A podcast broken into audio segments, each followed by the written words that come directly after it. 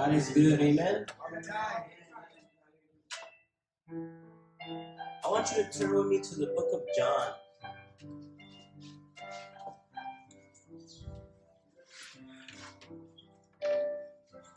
John chapter 3.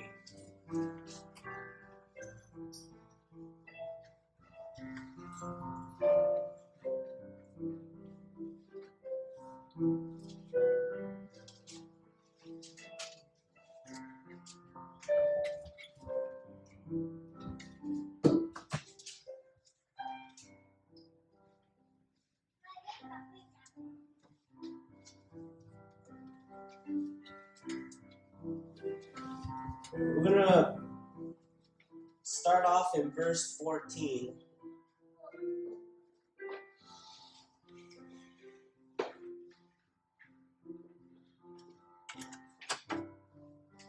Before we pick it up there,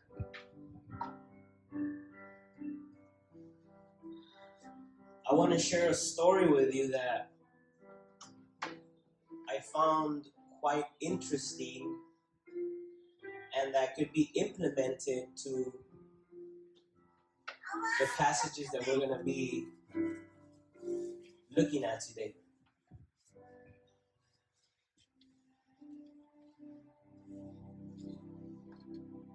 And this is a true story, so I want to direct your frame of mind towards compassion.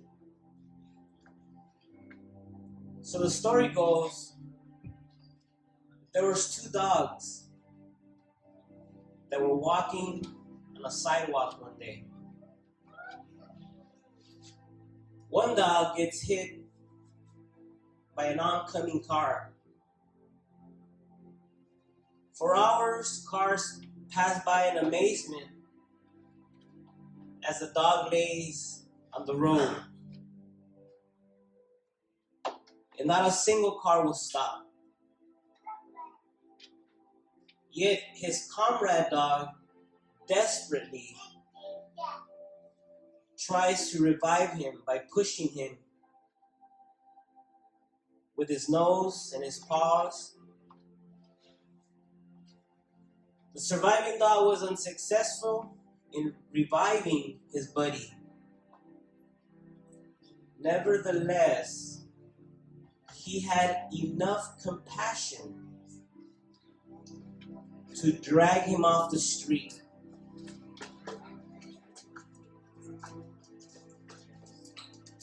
Some may be saying that's why I prefer animals. Well, then maybe we should be more like animals. And in doing so, we may have more compassion.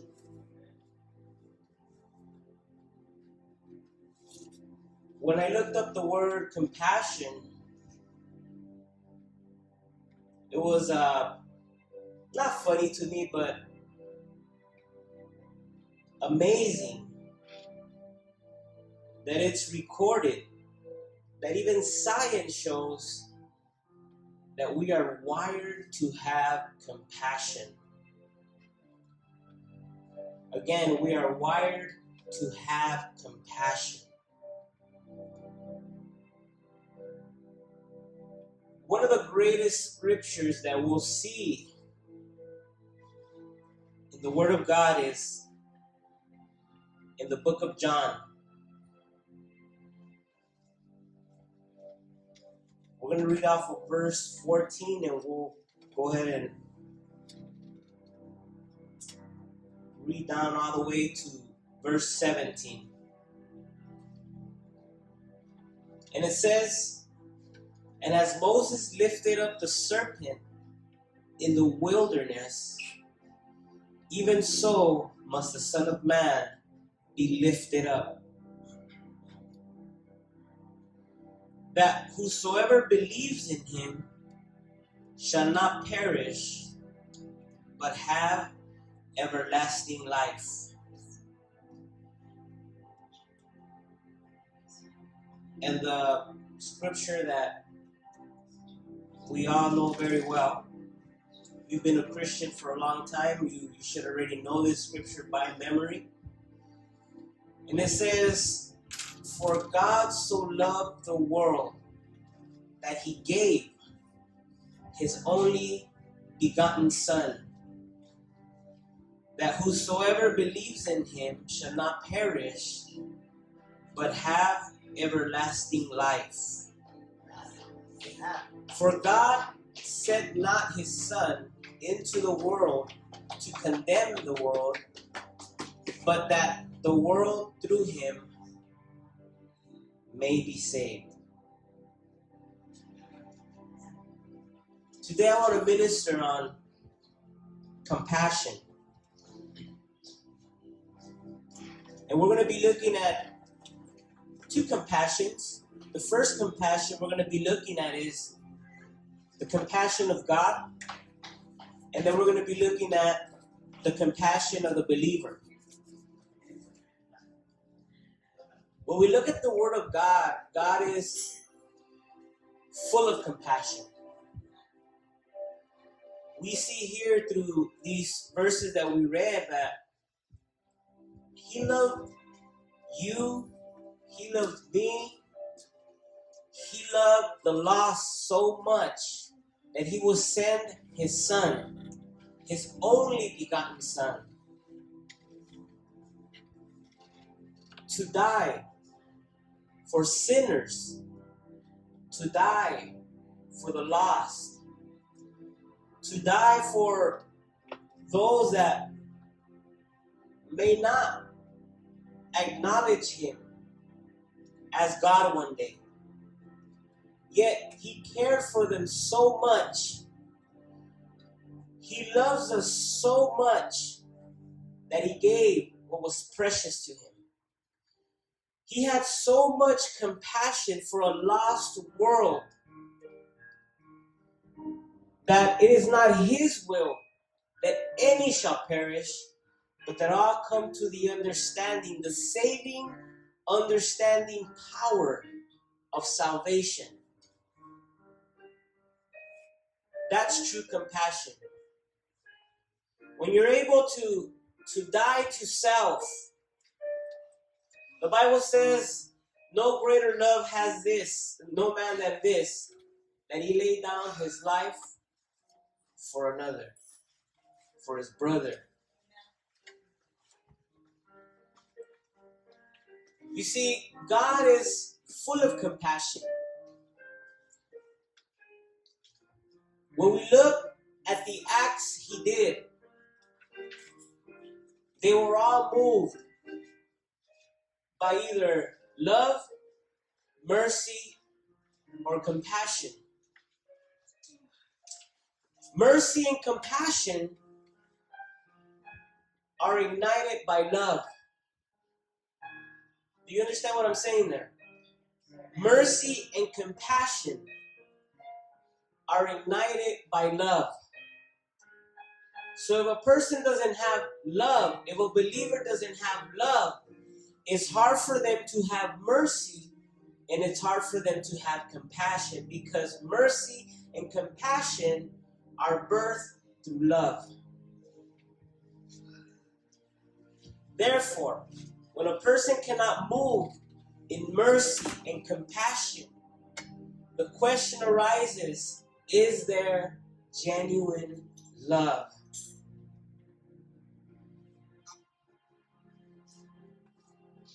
This is for me, okay? Not for you. This is for me.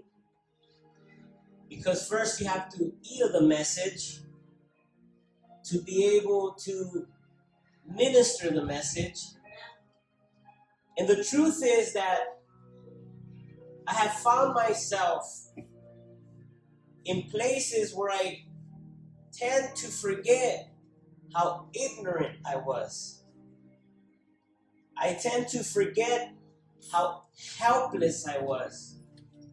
I tend to forget how fragile I was how unspiritual I was, how answerless I was.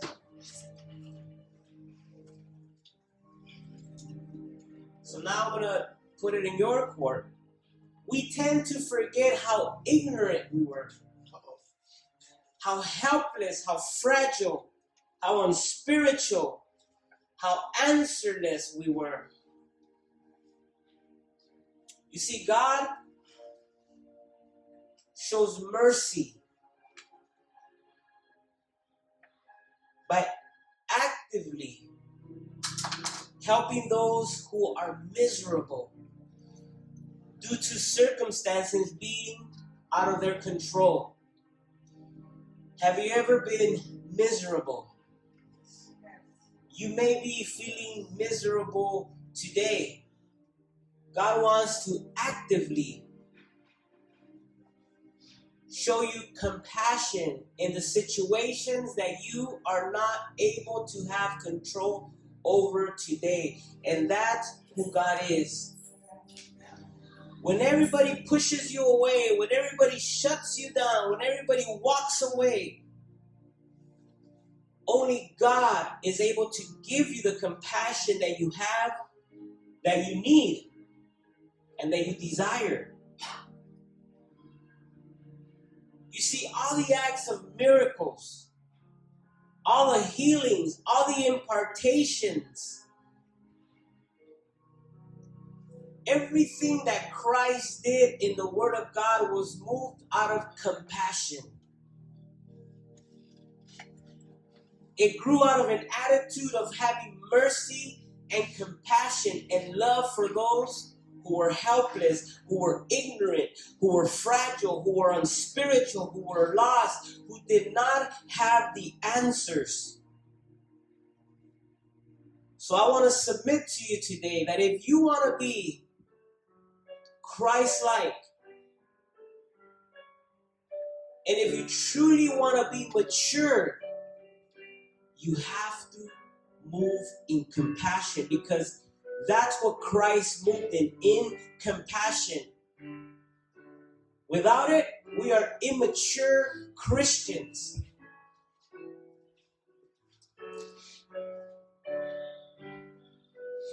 Again, the acts of Christ were considered to be acts of compassion. Now let's look at some of the things that Christ did. So we just learned that the greatest act of compassion that Christ showed for the believer to follow is that he gave. God gave. He gave his only begotten Son so that whoever believes in him shall not perish but have everlasting life. You see, God doesn't reject people, people reject God. God has compassion upon those who are lost, those who are seeking answers. He has compassion upon their lives.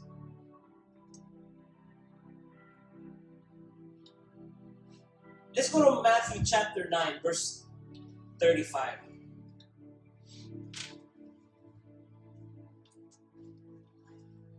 We're going to see Christ moving in ministry.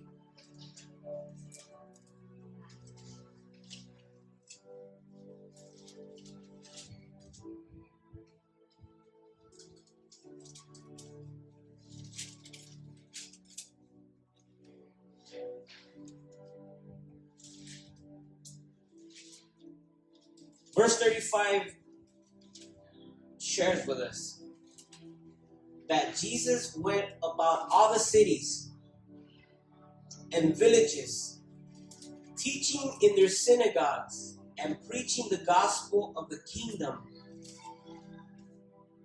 and healing every sickness and every disease among the people.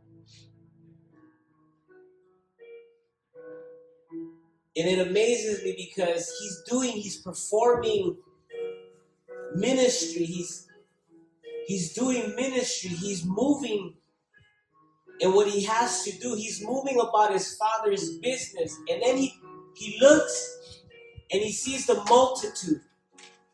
And the Bible says that when he seen the multitude, he was moved in compassion. He was moved in compassion because of three things. When he looked at them, he saw that they were tired.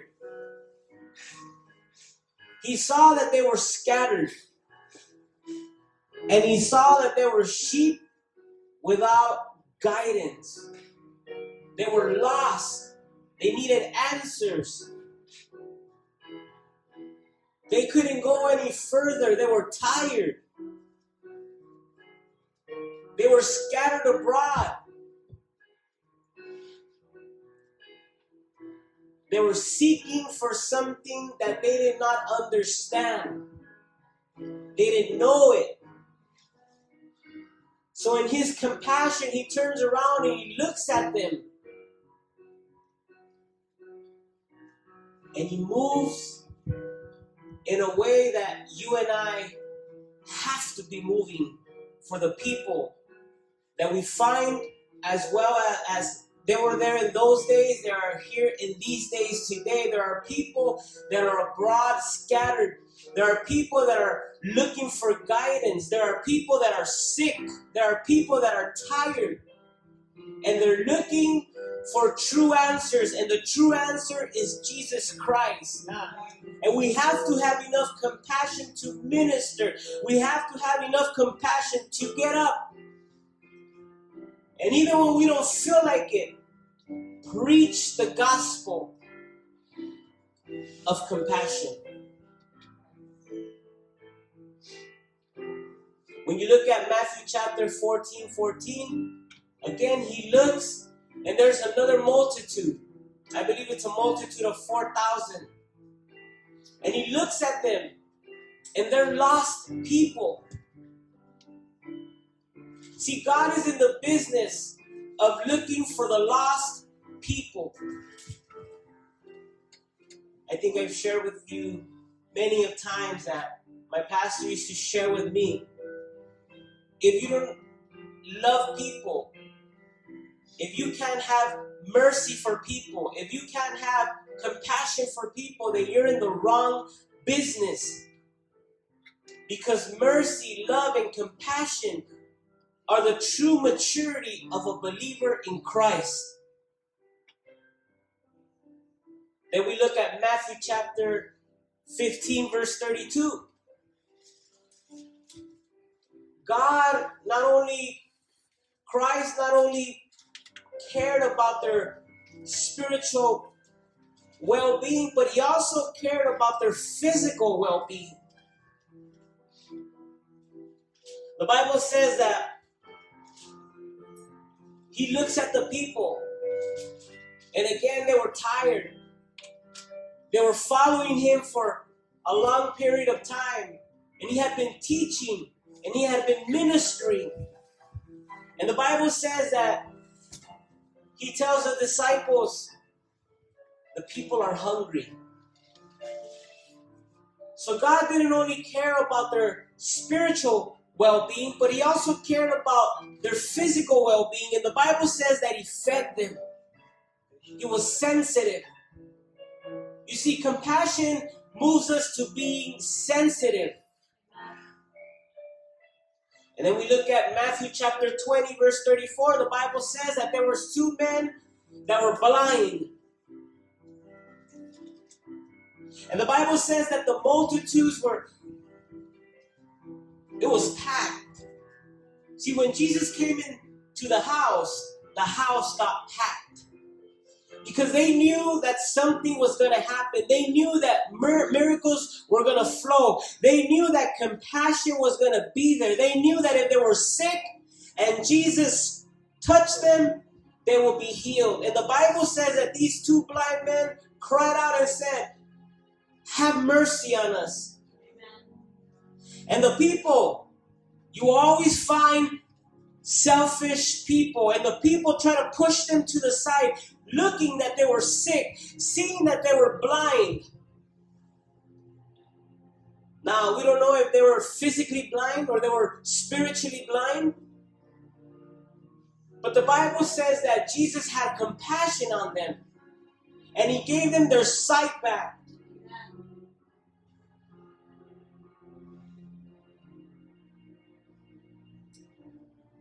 That's who Christ is. That's who God is. That's who you and I should be. People of compassion. And the Bible tells us in Mark chapter 1, verse 40 and 42 that he heals some lepers. And then Mark chapter 5, verse 19, the Bible says that he delivers a lunatic, a crazy man. And then the Bible teaches us in Mark chapter 6, verse 34, that he taught the people that were unlearned. He taught them the right way because he had enough compassion to teach them so that they wouldn't go astray, to teach them so that they could know the truth.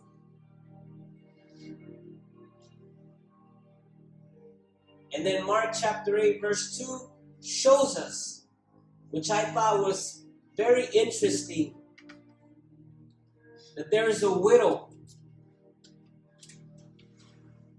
that had obviously lost her husband, but in this particular scripture, she also lost her son.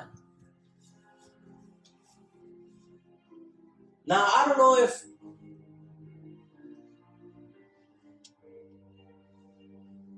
why he did it. I don't know if the compassion was so great that it affected him in a way that he knew that two losses were going to be too difficult for her to bear. But the Bible says that he moves in compassion and he revives the son. Nevertheless, he had compassion upon her because he cared for what she was feeling. And I want to submit to you today that Christ has enough compassion that he cares for the even the smallest thing that you're going through today. He sees your hurt. He lifts you up in compassion. In the pain that you may be going through today, he will lift you up because of compassion.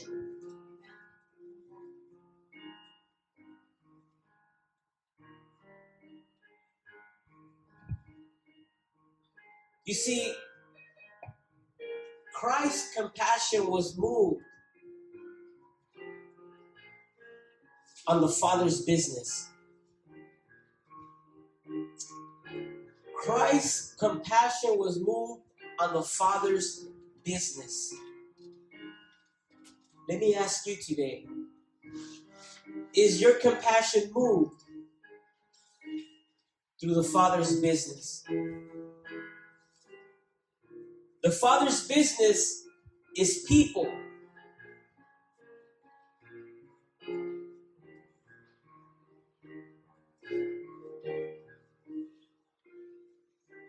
I find this quite interesting and I debate it so much.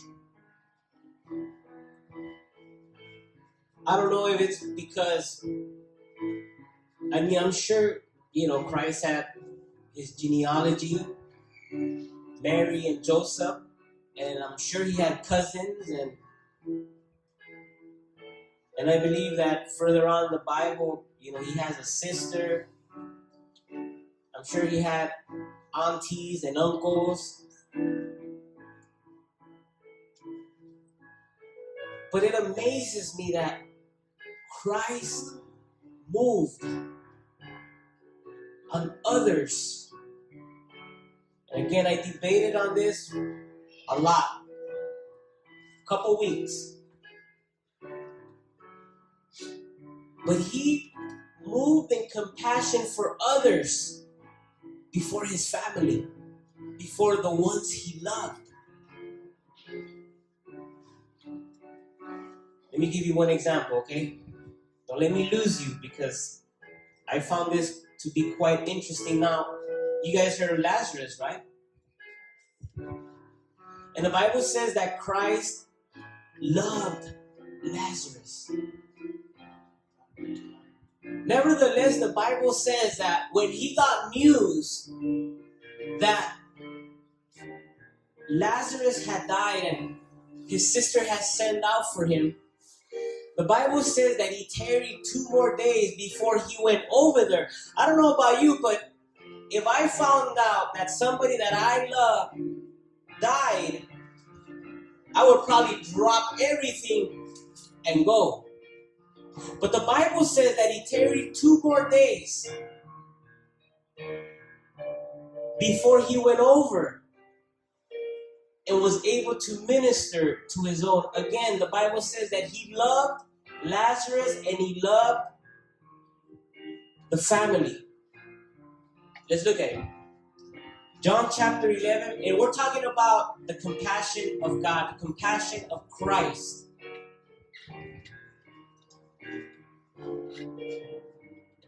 By no means go home and say the pastor said not to have compassion on you, so I know you're my family and everything, but others come first. We're talking about Christ's, and we're talking about God's compassion.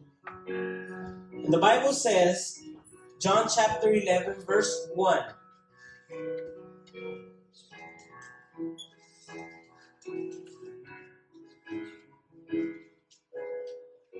Now a certain man was sick, named what? Lazarus. Of Bethany, the town of Mary and her sister Martha. It was that Mary which anointed the Lord with ointment and wiped his feet with her hair, whose brother Lazarus was sick.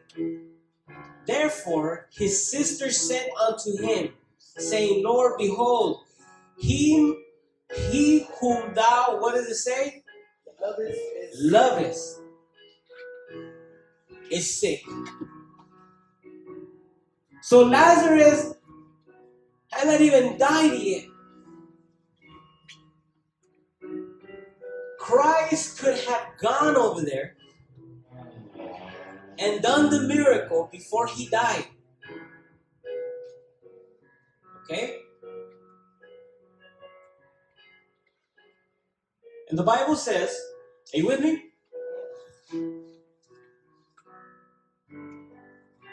When Jesus heard that he said, This sickness is not unto what? Death, but for the glory of God, that the Son of God might be glorified thereby.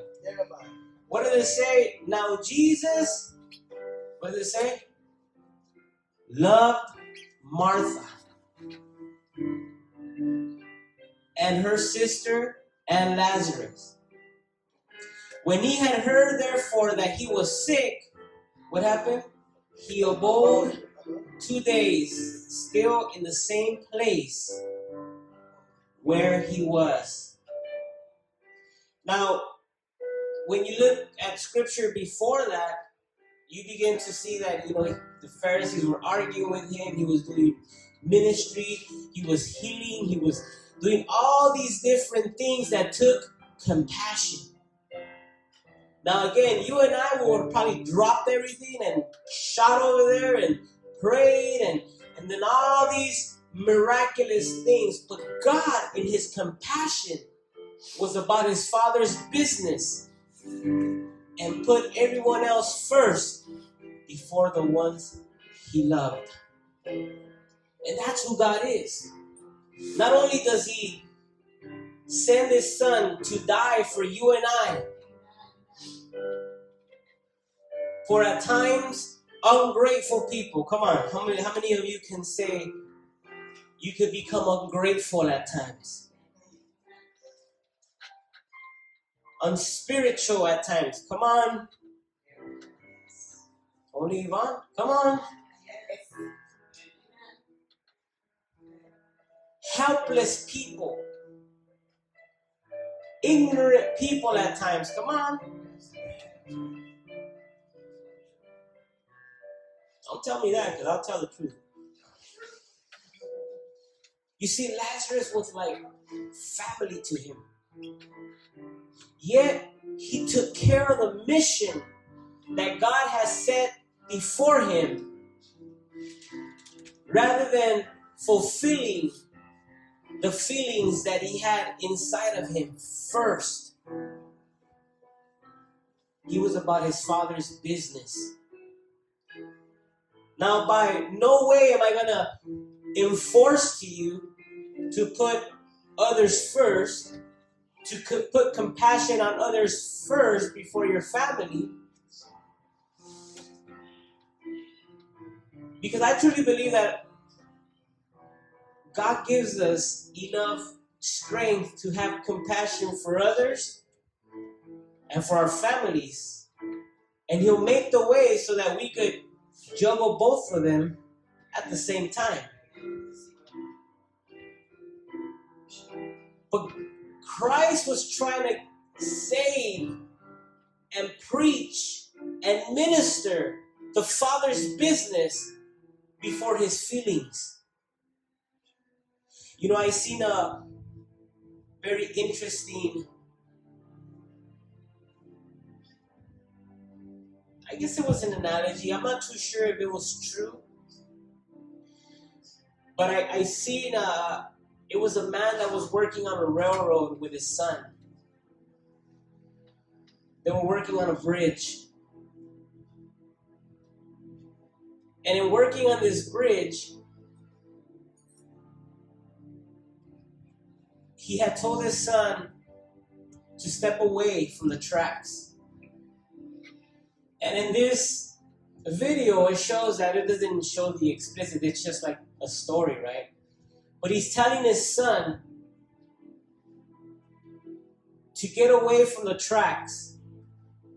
And as he sees the train with hundreds of people coming, the father is stuck in making a decision to either allow his son to get ran over by the train or let a hundred people die.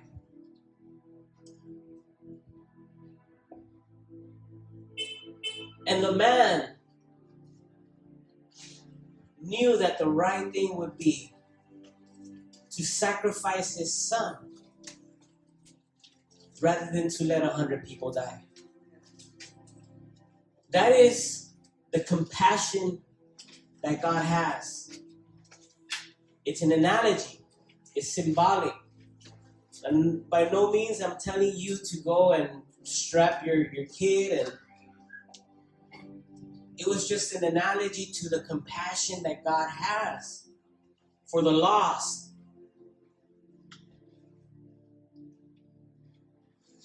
So Christ's compassion was moved on the Father's business. Now, why do you think that aside from the love and the mercy and the helplessness that you and I may find ourselves at times, why do you think God gives and shows us compassion to people that are so undeserving?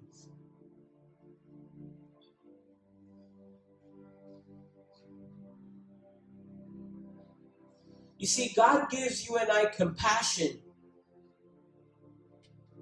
so that we in turn could show compassion to others. And not only others, but to our families. How do we know that?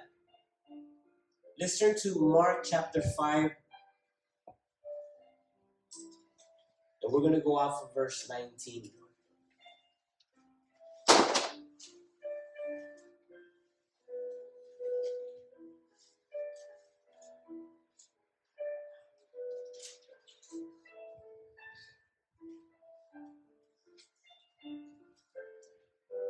Now, again, this is the story of the maniac, the lunatic of Gadara.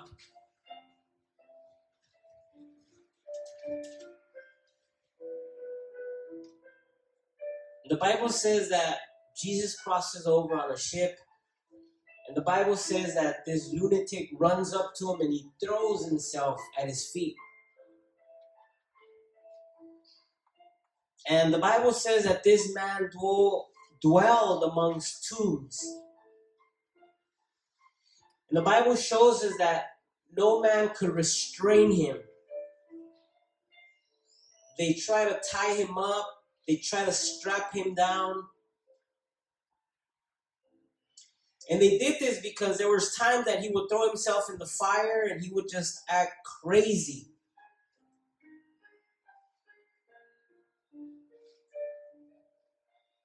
Nobody could tame him, the Bible says. He was crazy. He was a lunatic. He was insane. He had lost his mind.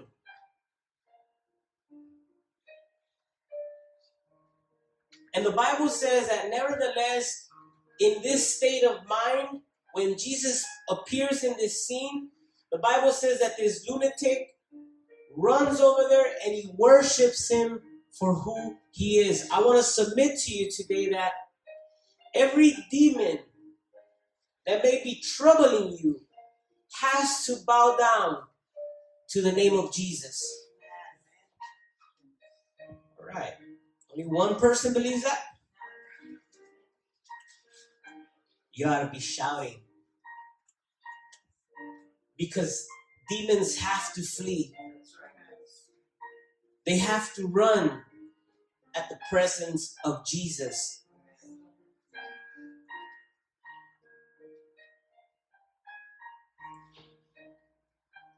And the Bible says that this crazy man, in a loud voice, he says to Jesus,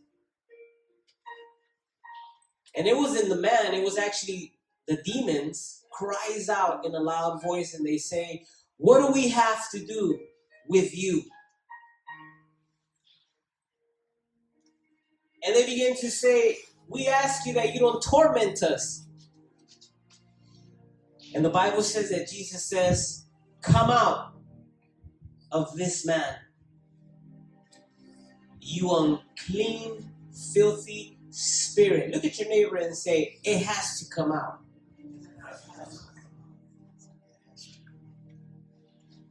And the Bible says that Jesus begins to talk to these demons and he begins to say, What is your name? And the Bible says, You know the story. He says, We are legion, which means many. So not only one demon tormented this man, but it was many.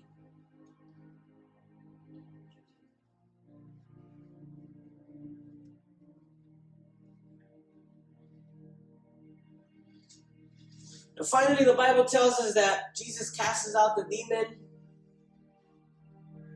and in compassion. Look at your neighbor and say, and in compassion.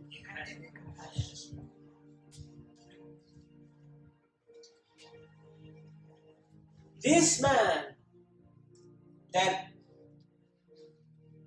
had lost his mind now is found sitting there in his right mind. After Jesus casted, cast out the demon, or the legion, the many demons, and he's found there in his right mind, focused, attentive, to who he used to be. And he tells Jesus, Hey, look, I would like to go with you. But Jesus, in compassion, tells him, No, go to your own. In other words, go to your family. Go to your neighbors, go to your friends, and let them know the miracles that were performed here. You see, Christ in his compassion, sends him back so that he could proclaim the good news not only to his friends, not only to his neighbors, but to his family. That's compassion. I want to submit to you today that God, Christ, has had compassion upon you so that you could go and show compassion to your family. Do you believe that today? Let's look at it.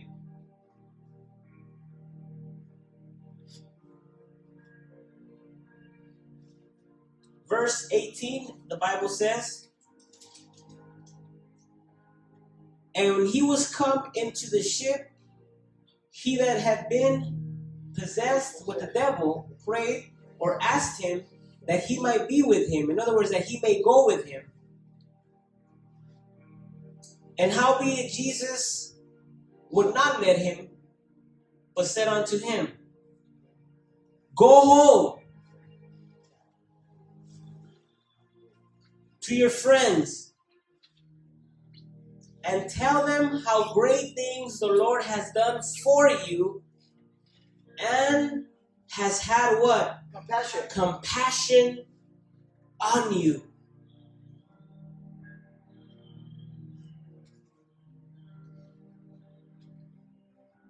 I don't know why, church, but it's easy for us to have compassion for others, but it's hard to have compassion for our loved ones. And nevertheless, Christ knows this very concept. You see, it, it's unknown why this man asked him. Maybe he was still in doubt. Well, look, if I go with Christ and these demons come and torment me again, he may be able to cast them out. But nevertheless, Christ knew that he could minister to him from afar. But he knew that this man was not going to be able to minister to his family from afar off. So he sends them back to his family. He sends them back to his own so that he could proclaim the same compassion that Christ had upon him so that he could have it upon his family. But again, it's easy for us to have compassion for others, but it's difficult for us to have compassion for our loved ones. I want to submit to you today that Christ, including myself, is sending you back, is sending me back to have compassion on our loved ones,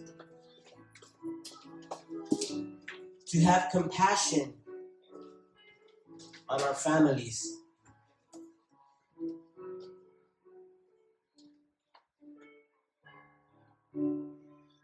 We cannot be something different here at church and be a different person at home.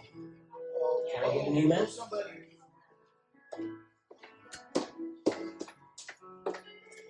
If you are willing to have compassion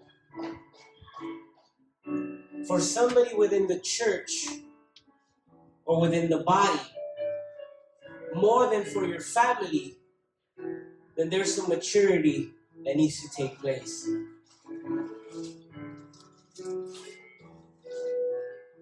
You know that the Bible calls you and I infidels. The Bible calls you and I infidels. Well, we are not able to give to our family what we're able to give to others. Do you want to take my word for it, or do you want to just you want to look at it? You want to look at it? Okay, let's look at it. And we're gonna close there, and and we're gonna have a time to worship and reflect.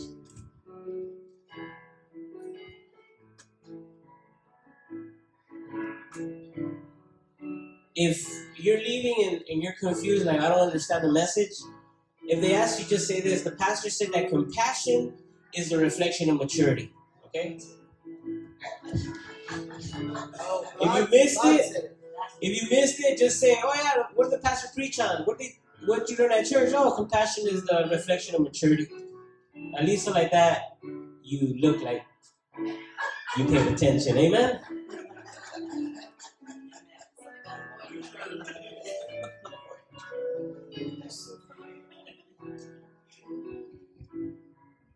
There's nothing worse than you know going back home and hey, so how was church? Oh, it was good. What they preach on?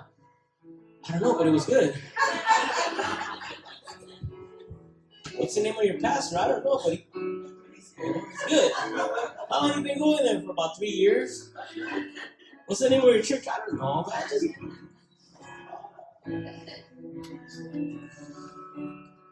First Timothy chapter five verse eight.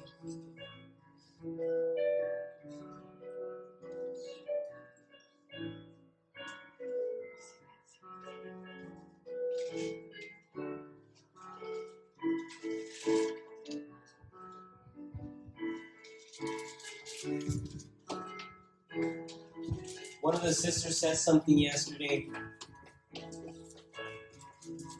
that um that ministered to me.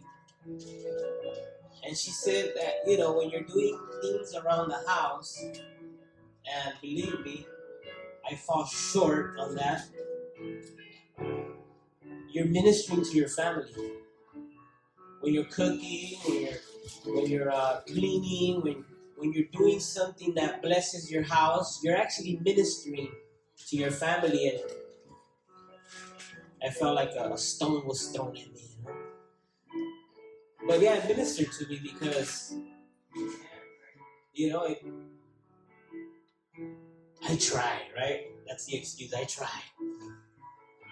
But I want you to understand that this portion of scripture provide could go many different ways. It could be provide financially.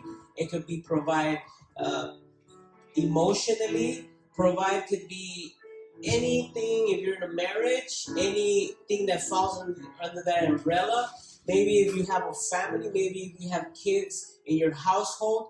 Provide could go many different ways.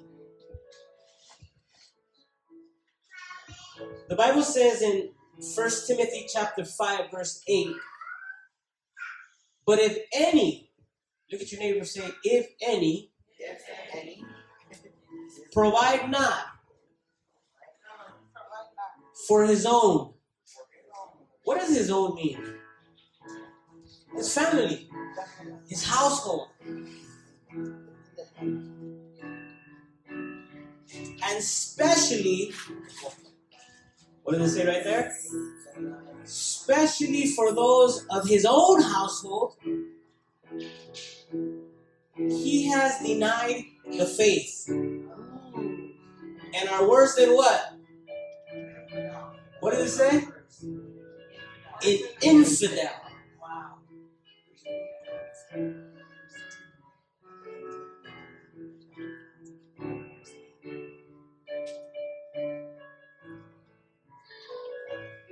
want you to just let that resonate for a bit. Because there is nothing worse than somebody denying their faith. And there's nothing worse than an infidel. That means somebody that is not faithful.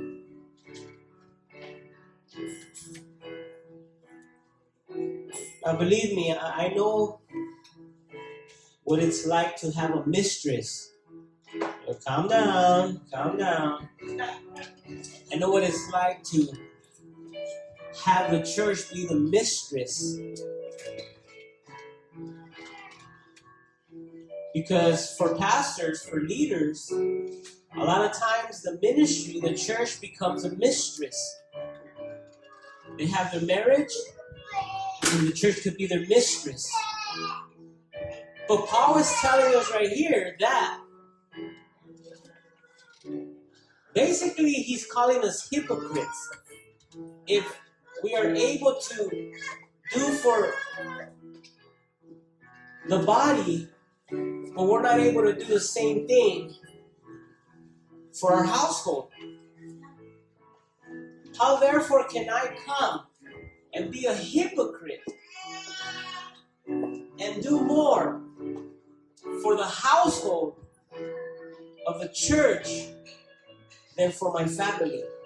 How therefore can I have more compassion for the household in the church than the household of my family?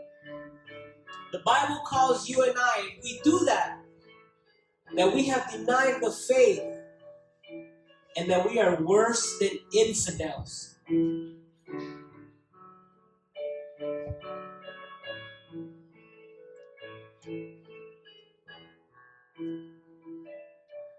Father, help us to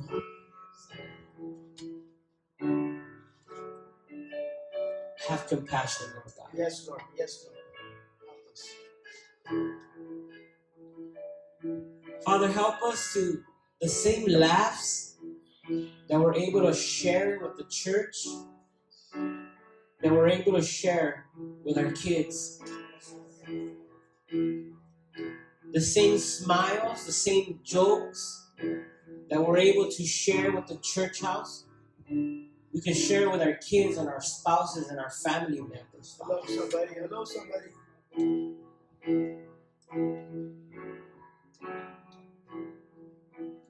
Father, help us. Help me, Father, Yes, Lord. because your people may already be doing that. Help me, Father, to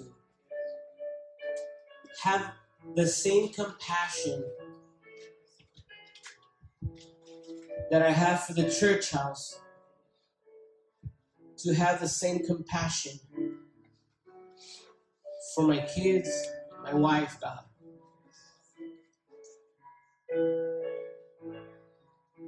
Help us, God.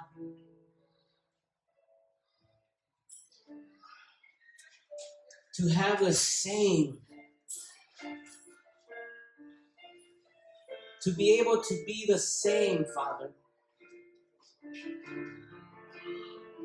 who you are. We ask you, Lord, that our hearts will move in compassion, true compassion. For in this, Father, the people will see the maturity of Christ within us.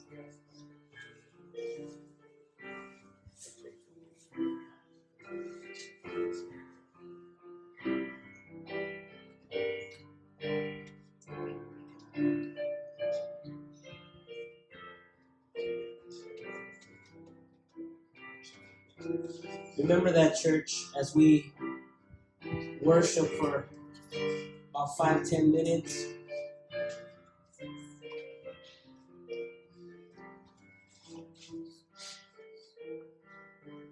The Bible says, What is the profit of man if he gains the whole world, yet he loses his own soul?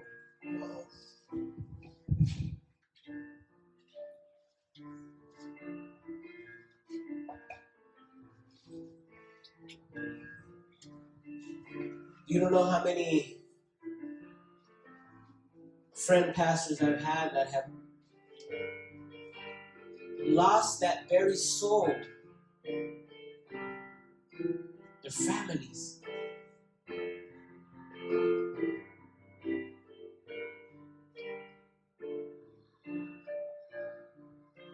They have lost their families to the church.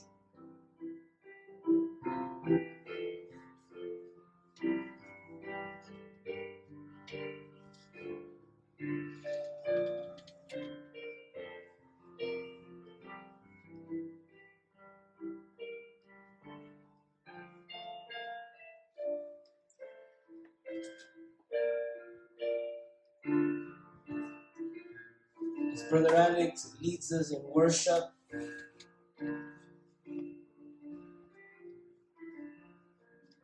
I'm gonna ask is I don't know Sister Lupita's up here to help us pray.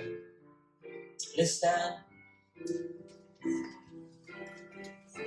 If this is you, if you, I want you to just reflect before anything. Have you, in some way, somehow, have had more compassion for others more than your family? And you say, you know what, things have to change.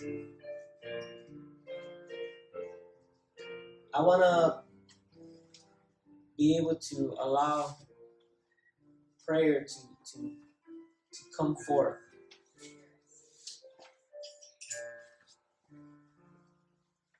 So if that's you today, maybe you can stand right here, Lupita, and you say, you know what, I, I want I want prayer.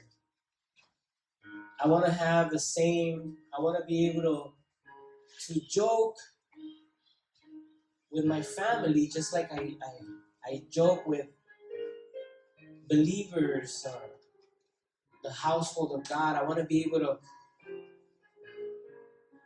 be able to have the same compassion, if not more, for my family.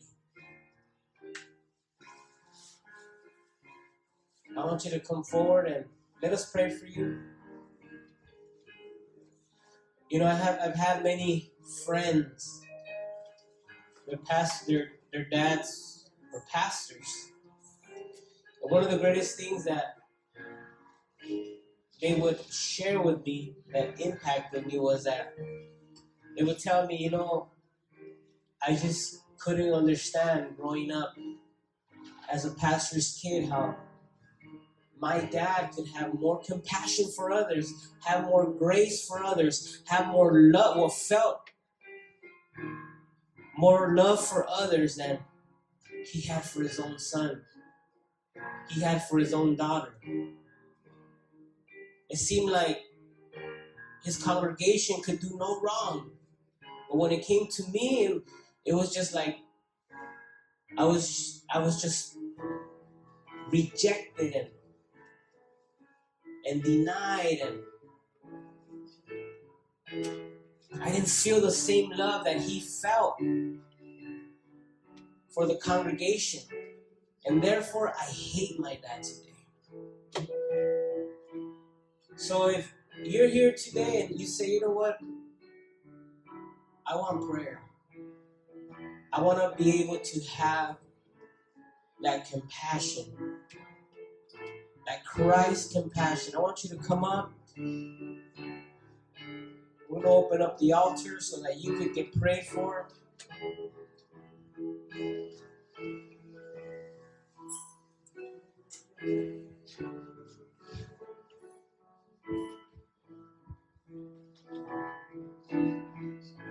I want you to just think, look, look within yourself because I could admit it as a pastor. There's been times that I've had more compassion for the church house rather than my family. And we have to be honest with ourselves.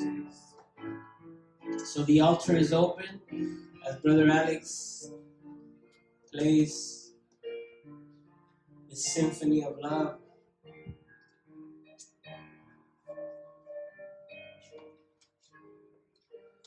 Altar is open, church.